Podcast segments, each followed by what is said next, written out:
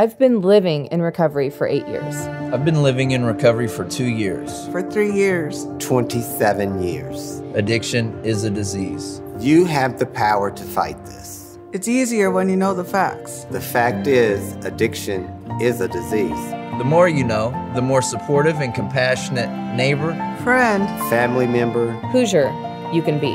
Go to knowthefactsindiana.org to learn more about opioid and substance use disorders, treatment, and recovery. Hello, and welcome to the Inspire You Know the Facts panel. I'm going to be your moderator and your host today, Tony Lamont. Glad to be with you. And today we are going to talk about addiction, recovery, and community. How can we lift each other up? And joining me is the program director for uh, open treatment and that opioid treatment program director, Mr. Tony Toomer. How are you, sir? I am fine. Thank you for having me. I'm so glad you're here because this is a topic in our community that has to be talked about and talked about in a way that we understand that addiction is really an illness and it's something that people need to pay attention to. And so I just want to say thank you for being a part of this panel and having this conversation and sharing your your history, your expertise, and really your desire to make sure everyone understands. Talk about what this program is all about. Uh, know the facts is is a program where we are really, you know, I work for the state, as you said, uh, Division Mental Health and Addiction, and what we're really trying to do is let people know that addiction is a disease, and uh, more importantly, um, in the African American community, uh, it's even harder to stress that uh, to make get our point across and to get African Americans into treatment. So we're not left out of the system. We're not falling through the cracks. So that's part of the campaign is to look at addiction across the board, not just, you know, uh, what is normally looked at in the white population. We need to look at it for people of color. When you talk about looking at it for people of color, um, it, it our stigmas seem to be a little bit different than the general population. We have a tendency to look at each other in a way that, um, unless you are in our community, you don't really understand the the verbiage, the language, and that stigma. Talk a little bit about that. Yeah, um, you know, when we talk about stigma, of course, um, there's your normal stigma in in the white community to where you know uh, or academia community, what people really like to say, where you don't want to call or you want to be politically correct, uh, where you're using the correct language. You're not saying uh, an addict, you're saying a person with substance use disorder. But if you go into uh, a community with people of color, that's not going to fly. Um, you can call, you know, just like when you talk about the N word, you don't, there's one community you can use it. And in the African American community, there's places where you do use it. That's just the way it is with the stigma with addiction. There's certain things like in a white community, they don't want you to call a person a crackhead. In a African American community, um, that could all, you can call a person a crackhead. You can call a, the way a person is acting, you're acting like a crackhead. We use that word loosely to where it's not have the same meaning in the same populations. Describe your role um, uh, with the organization and what exactly you're doing so everyone, when they see you here, will know exactly what your responsibilities are. Well, I am um, the opioid treatment program manager. I oversee and regulate all the opiate treatment programs in the state of Indiana. Um, historically, uh, the state of Indiana has only had 13 OTP clinics, facilities. Um, since we started this, um, you know, we lifted the moratorium and we opened up five, which gave us 18.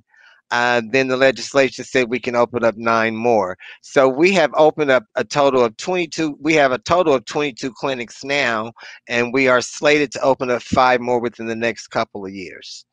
And wow. these these facilities is um, you know, a lot of people have a lot of controversy. They raise a lot of controversy, but th- we serve over 10,000 people a year in these facilities.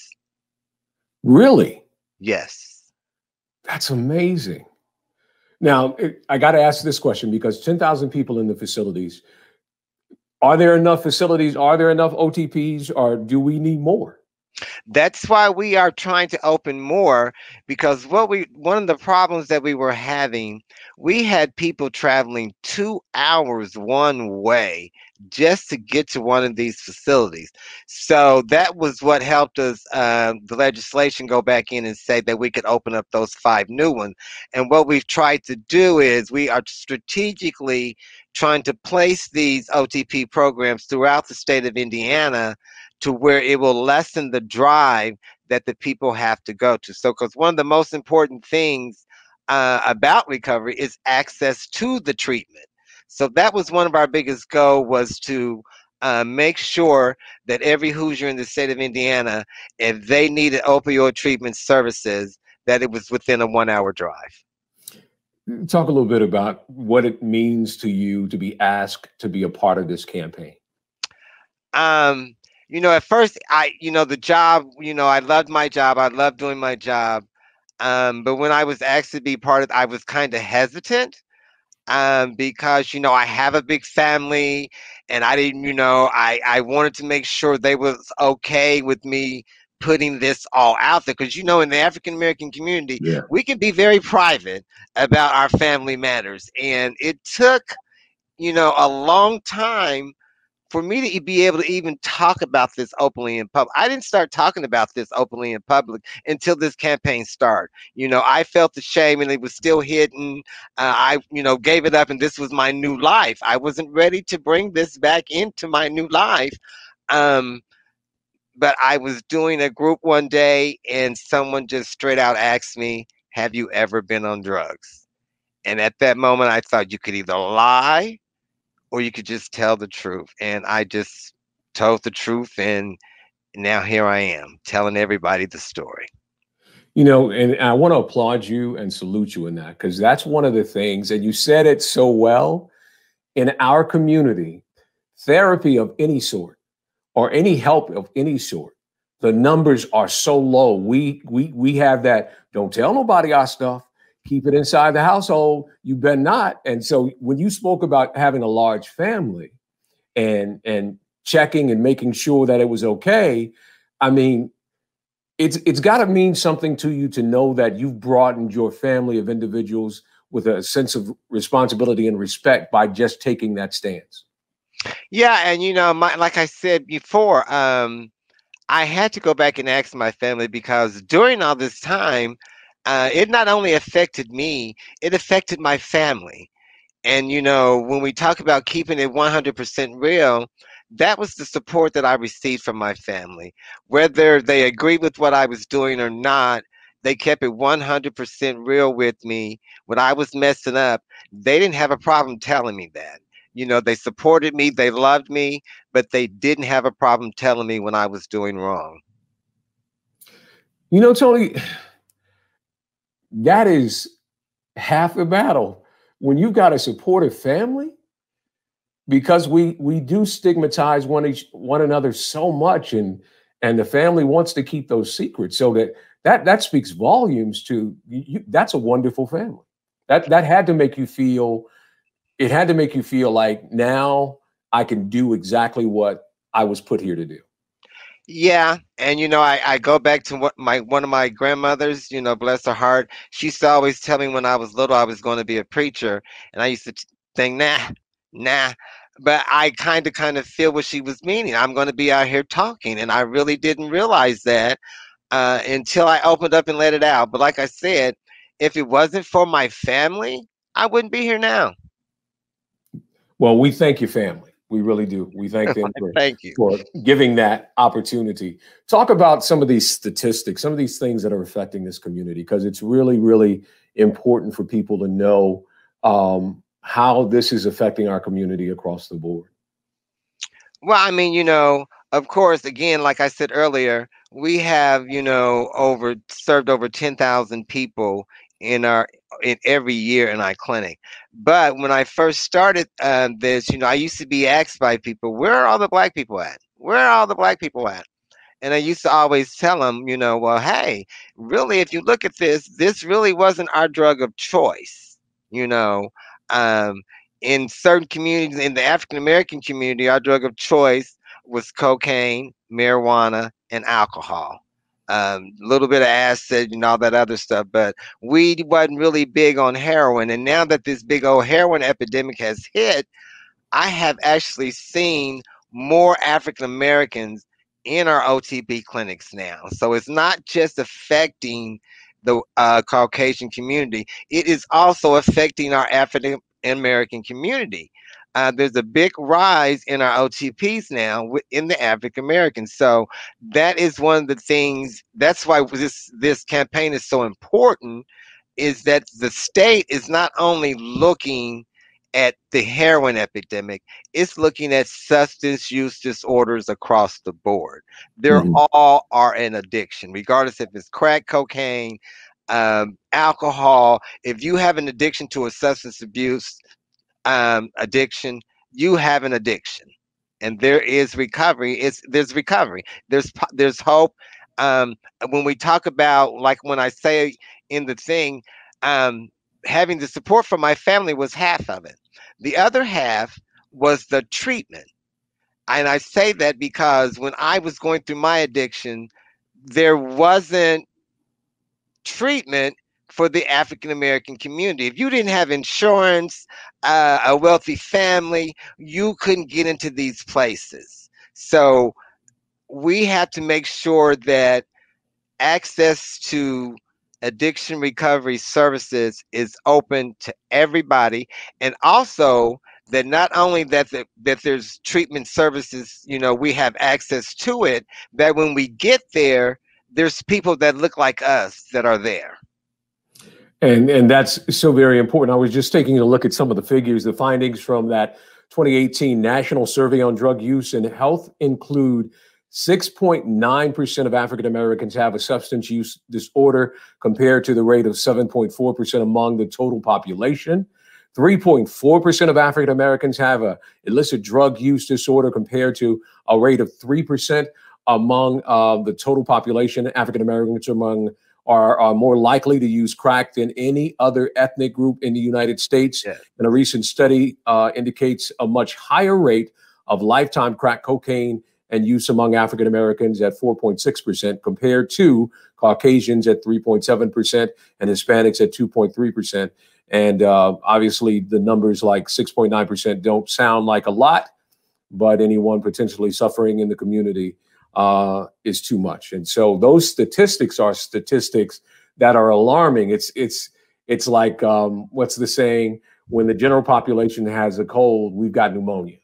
And yeah. even in drug use or in, in these situations, it's the same kind of situation.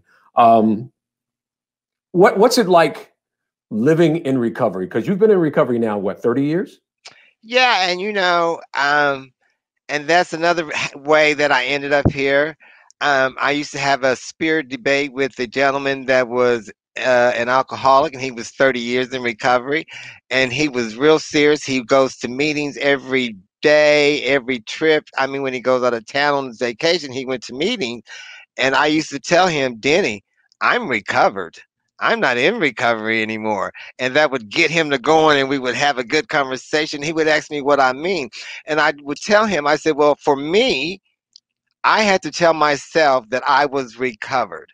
I could not keep telling myself that every day I wake up, I'm in recovery. So I had to tell myself, look, you are recovered. This is done. This is history. This is a part of your past. You need to move on. Mm. Now, even though I am still living in recovery, I actually had to tell myself to put it in my mind so my mind would say, This, you're done with this. I don't want to wake up every day having to worry about going back. So at some point, I had to tell myself, This is history. You need to move on and just this is part of you this is it you know and i look back now and i think you know i i i I made a, you know, I'm not a bad person. I just made a lot of bad choices. Mm-hmm. And I and I feel that, you know, now um it's part of my history and I need to move on and it makes me who I am today. You know, Tony, for you to say what you just said, because most folks know and they've heard once an addict, always an addict. And and so, you know, to say that you're in recovery, uh, most folks are told to say, well, I'm I'm constantly in recovery. But to, to you to speak your truth and say, I'm recovered, that's a powerful statement because that's what it took for you to be where you are and do what you've been doing for 30 years. So that's amazing. Yeah. I couldn't I couldn't and that's what I was trying to, you know, let Denny know. I can't wake up every day stressing this, you know, thinking that cuz I can't think of anything that could happen to me in my life that would make me want to go back and pick up that crack pipe. You know, you know, I'm knocking wood thank God that it, it hasn't happened, but I don't see life that bad anymore. It, it will never get that bad for me, you know. And so I had to say that in order for me to move on. Well, Know the Facts is a great campaign that we're trying to make sure that everyone understands that knowing this information is essential. And this panel and this conversation is very, very important. As a matter of fact, what's very important is for us to take a small look at your story. So let's take a look at it now. Okay. I never, never thought that I would be addicted to crack cocaine. And even though I used to tell myself that I didn't look like those people, I was just as addicted as they were. I had a friend who was a drug dealer. So, being young, dumb, and stupid, we tried it. And before I even knew that I was addicted, I was addicted. I liked to dress. I had a favorite outfit that I used to love this outfit. One day I woke up and put that outfit on, and the pants fell off. They just slid off me with no belt or anything. And when I looked in the mirror, the first thing I thought to myself was, You were not raised this way. Your mother did not raise you to be an addict. So it was then that I knew that I needed help and that I needed to do something, that my life had to change. But from what I had seen in the African American community, so many people went to rehab and they come back out and they're doing the same thing. I just packed up all my clothes, all my belongings. If it wasn't for my family, I don't think I would have made it. When you have an addiction, you feel shame, you feel bad, you feel judged, you feel labeled, you feel like people are looking down upon you. People need to understand that this is a disease and there's recovery and there's treatment out there. So when you see somebody that has an addiction, what you need to do is just tell them, hey, I'm here for you. When you're ready, I've been there, done that, got the t shirt, wear the crown. I'm lucky to be alive. Recovery is possible. There's hope. And hope means recovery for everybody.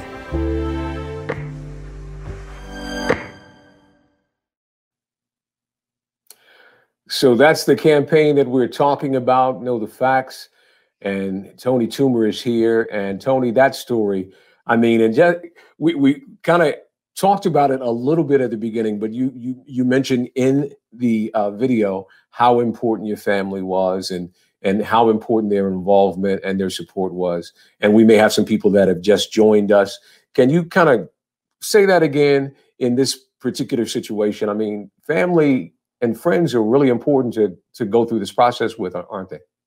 It is, and um, like I, I always tell people, uh, my family has always been. I'm the youngest of six, so um, my brothers and sisters have always been very protective of me. I've always, I feel, you know, now that I'm grown, I realize how sheltered I was and how much they really, really um, watched over me. But when I was even going through this period of smoking crack, I always tell people, um, my family was still there. If I needed something to eat, they was, you know, they was there for me. I mean, they made sure I ate. They made sure that, you know, um, I, I did what I was supposed to do. Um, they were on me. They kept it real. If you know, like I tell people, they they loved me. They supported me, but they never, never had one ink of a problem to tell me when I was doing something wrong. They kept it straight up real with me, and uh, I I uh, respect that, um, and I love them for it. You know, it, it was it's amazing. My family is just amazing. My brothers, my sisters, and now my nieces and nephews. We're just one big happy family, and we still look out for each other. That that's and, and that is amazing, particularly in our community, because uh, you know we we we see so many shows, we see so many movies that play into that narrative of you know keep them away from this and don't have them around that and and don't get it get involved. And we see so many sad stories uh, and hear so many sad stories where um, the illness of addiction uh, is not looked at as an illness, and society has not looked at it. Now that narrative has changed. It's kind of been that way and been that conversation in the white community for a long time, but it still took a while for it to become an illness or be uh, categorized as an illness in our community. So, so talk about that a little bit too. Yeah, I mean, you know, it back in the day, it was called the crack wave. That's what we called it when it hit. When the crack wave hit in the little small town I was in, it it, it I mean, I lived in a town where um, there were a lot of factory workers. You know, you had General Motors, Det- Allison, Detroit Allison, or whatever it was called. But there was several um, uh, factories there. So when the crack wave hit, I mean, there were people there with money, and so money breeds you know, drugs. So it was just a big wave.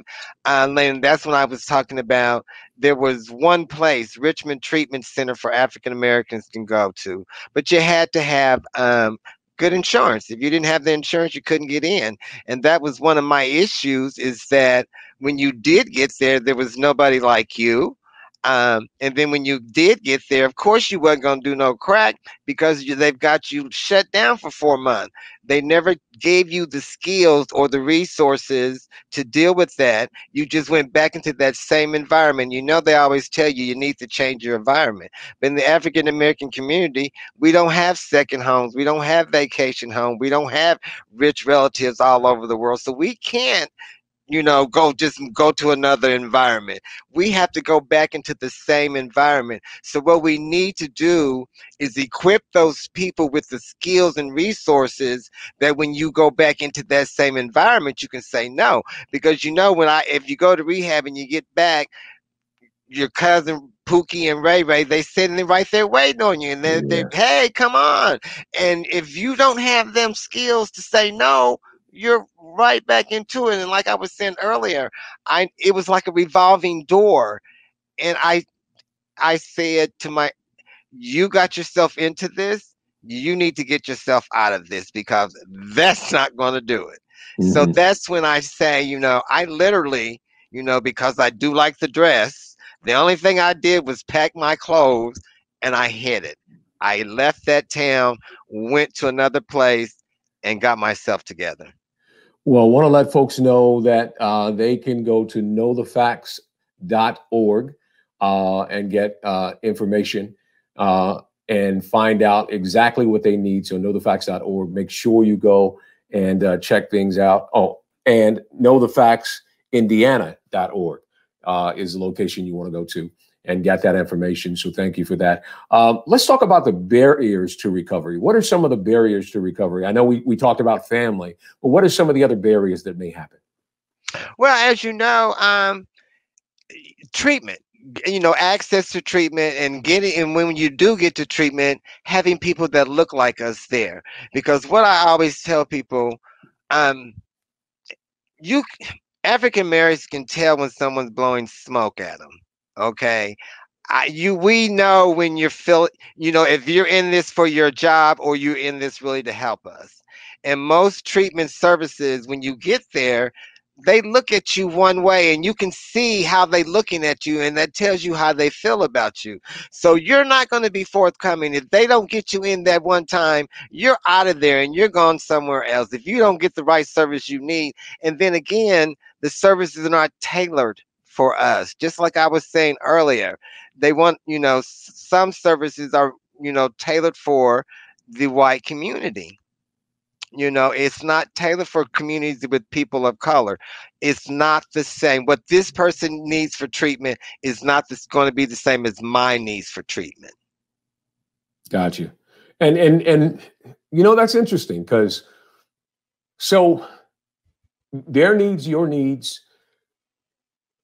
What determines that, Tony? What what makes what makes an individual need something a little bit different? Now, I, I know from from an African American standpoint, there are there are ways of looking at things a little bit differently in that context. So, could you expand a little bit more on what you just mentioned about their needs and your needs and the differences between the two?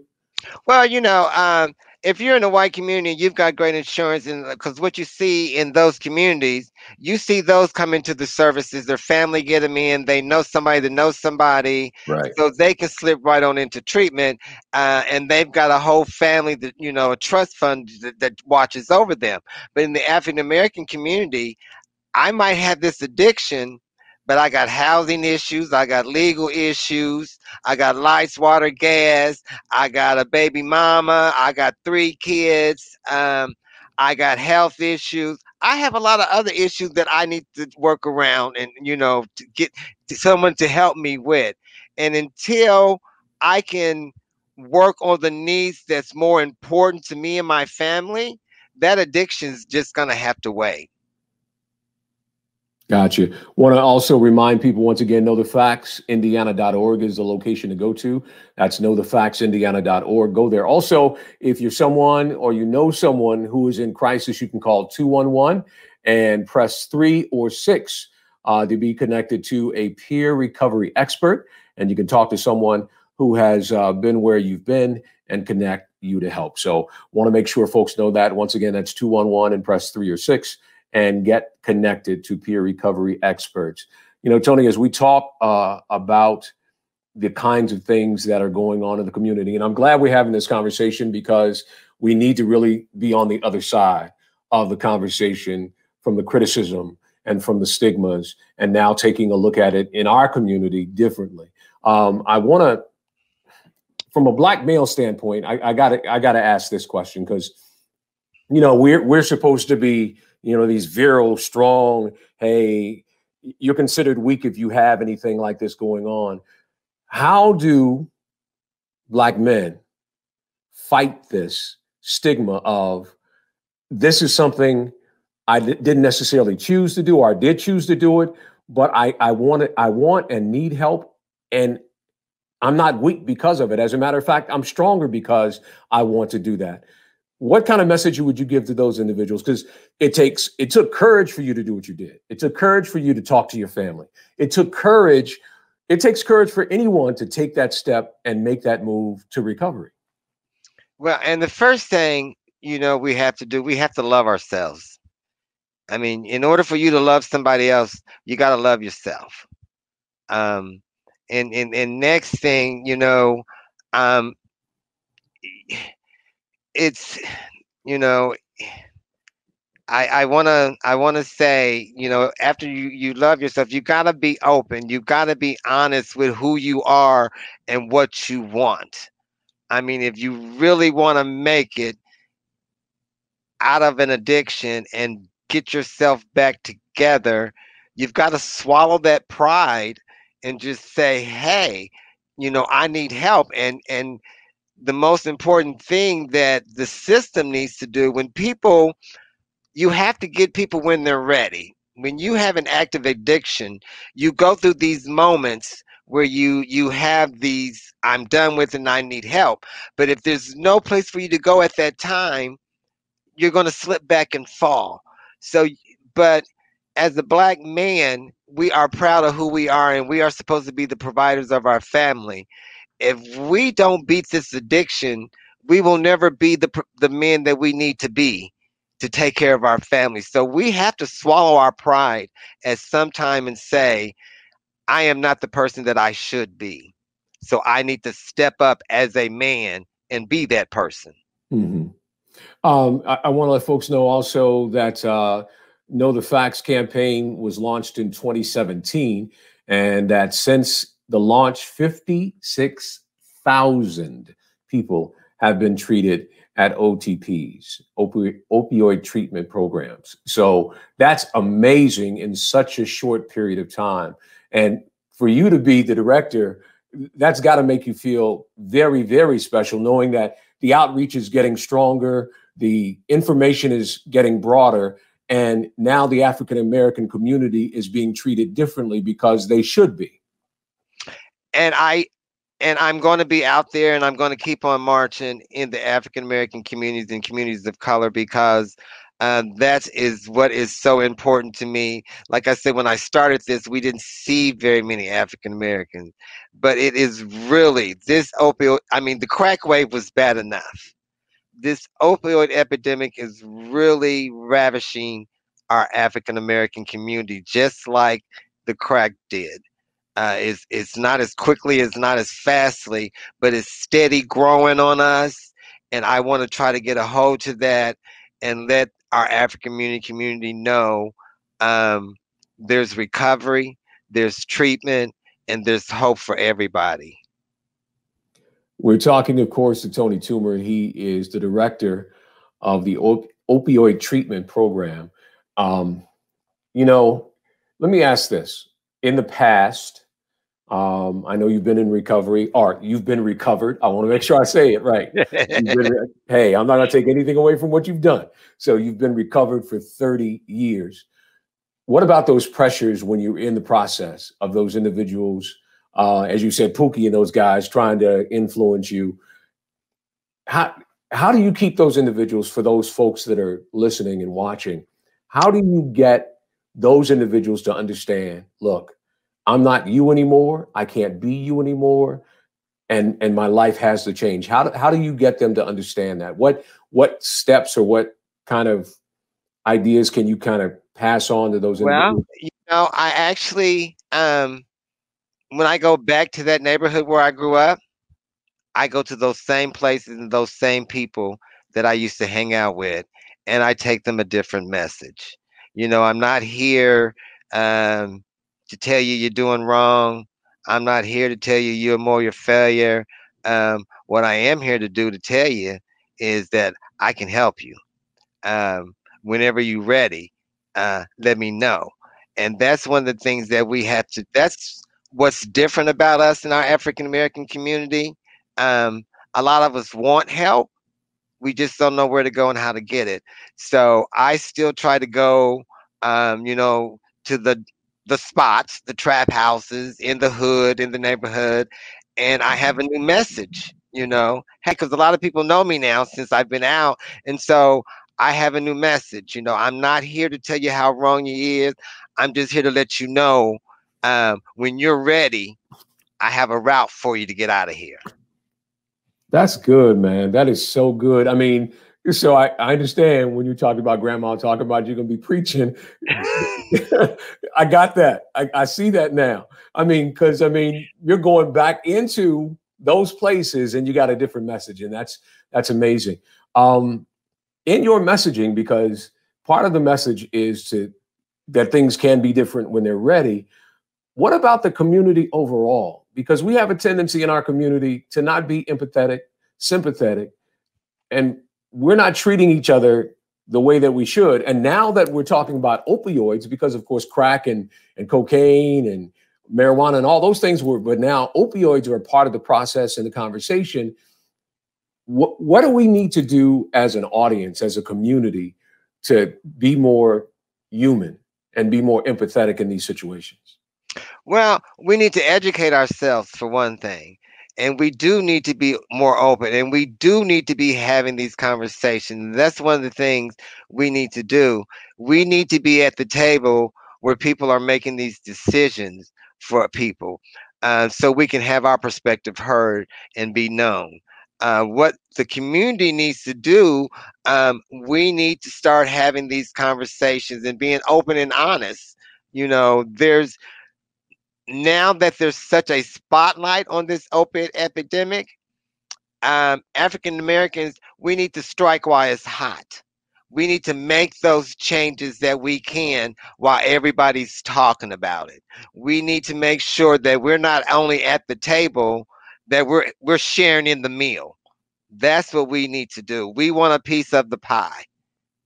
You know, Tony, I want I want to ask this because in that, and, and want to remind everybody for more information and to get as much information as you possibly can, knowthefactsindiana.org, and and get that essential information that will help you do what Tony's talking about right now, and that's making the and having the empathy and the conversations and and those kinds of things. But but when you take a look at at where we are as a community, um, I sit here and I think about you know the other things that have gone on in our community, Tony, um, and how when it when it hits the the white community or the Caucasian community or the European community, however you want to label it, um, it's it's labeled as something better than it is, and these treatments are put in place. But then when it gets to us, it's labeled differently because we're looked at differently. And you said strike while it's hot. And it made me think of that. It made me think that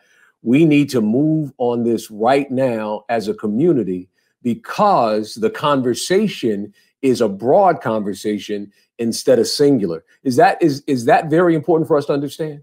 Yes, it is, because that was my metaphor saying, you know, we're bringing the food to the table, but we're not sitting down and eating the food with the rest of the people. That Mm. needs to change. When I say that, the people that make these decisions, not all of them look at us and look like us, and they don't have our perspective and they don't have our experiences. And now that is being talked about on such a big national level, this is the time for the African American community to start having those conversations, to start being at the table, to start saying, hey, we're over here, and this is how this affects us. It doesn't affect us the same way that affects you over there. So we need different resources. We need different treatment. We need something different than the norm. So how would how would it how would things have gone for you? What what help did you need from folks in the community? I know you got it from your family, but what would have really helped in the community for you to to get the recovery? If I was able to go and get some addiction treatment from somebody that looked like me, that I could trust, because you know there's a big trust factor there also. So if you don't win me over with that trust factor, if there was somebody, if I had a place to go that there was an African American person over the, where it had been a male or a female that could have just had some understanding of where I came from and what I was really going through and what, you know, what I had to say would really listen to me and understand it. Um, like my family did. If I had some professional people like that, that would have just been a beeline. I wouldn't have had to go through everything that I went through. I wouldn't have had to do it myself. Okay. And and you know, I want to also um, I want to also ask um, when it comes to that, what advice do you have for engaging uh, with the addiction and recovery community? Because many many folks have a tendency not to know what to say. Um, they they don't know how to act in some instances. Um, and language, I mean, recovered recovery language. Sometimes what you speak is very impactful. Words have power. So what kind of things can can we use? What kind of things can we say that will help make that difference in those individuals? Well, when you go looking for treatment, um, and I always tell people this is your treatment. One of the big problems with with treatment, a lot of treatment providers is you always have a lot of people telling you what you need to be doing. And you need to reverse that. You need to tell people what you need in order to get where you want to be. So, as African Americans, we have to learn to articulate what our needs are. Because when we don't do that effectively, we miss out on getting what we really need. So, we need to come together and be able to articulate to the providers and to the treatment providers, to the addiction providers, what our needs really are because they don't know. That, you know, Tony, and I, and I think about that. I want to remind everybody know the facts, indiana.org, know the facts, indiana.org is so very important for folks to go and make sure they get the information um, and and start start there. And l- let me ask this too. I know we're talking about because a lot of times when we talk about going to places and looking at websites and things like that, when we go to those places, we don't get involved. But it's really important for everybody in our community to go to knowthefactsindiana.org and find out more because more and more family members, friends, associates are being um, affected by this. So this knowledge is something that would really help the entire community, isn't it? Right. This website has a lot of information. I mean, it's really interactive. There's a section that talks about just know the facts. There's a section that talks just about stigma. There's a section that talks about gives you different stories from different perspectives. You see my story on there and you see the stories of other people. Then there's a resource section that gives you um, resources, material that you can print out and you can use in your business, you can hand out to other people. And there's even a section where you can test your knowledge on what you know about opioid addiction. I mean, the information here is a, re- a wealth of resources. There's a section that talks about data that gives you a lot of, lot of data on uh, what's uh, on opioid addiction in the state of Indiana, on substance use, on the deaths, naloxone, hospital discharges. Uh, it talks about the initiatives that the state of Indiana is doing, the next level recovery Indiana plan, and it also lets you know how you can get involved. So knowthefactsindiana.org is the location. If you know someone who uh, you know is in crisis, you can call 211 and press three or six to be connected to a peer recovery expert. Make sure you do that. Also, talk to someone who has been where you've been and connect uh, to get help. Also, want to let you know that uh, you can send a virtual hug. I like that. You can send a virtual hug to someone that you know would appreciate it. And and nowadays, because of what we're dealing with with COVID and everything, hey, I'll take a hug anyway. So a virtual hug is a great thing. Yes. Um, yes. But I just want to, you know, emphasize also the fact that uh, you can visit knowthefactsindiana.org and follow at Know the Facts on Facebook or Instagram to be engaged with the conversation. You can also share your thoughts and learn more facts about substance use and disorder and also the things that are going on in Indiana. You know, Tony, as we wind wind down, let me ask if there was that one thing um, that you would say to individuals out there that are being affected, what would it be? And, and, and what would you say to the family of those individuals? Because we're talking about changing the perspective, the stigma, and also being courageous and going through this fight.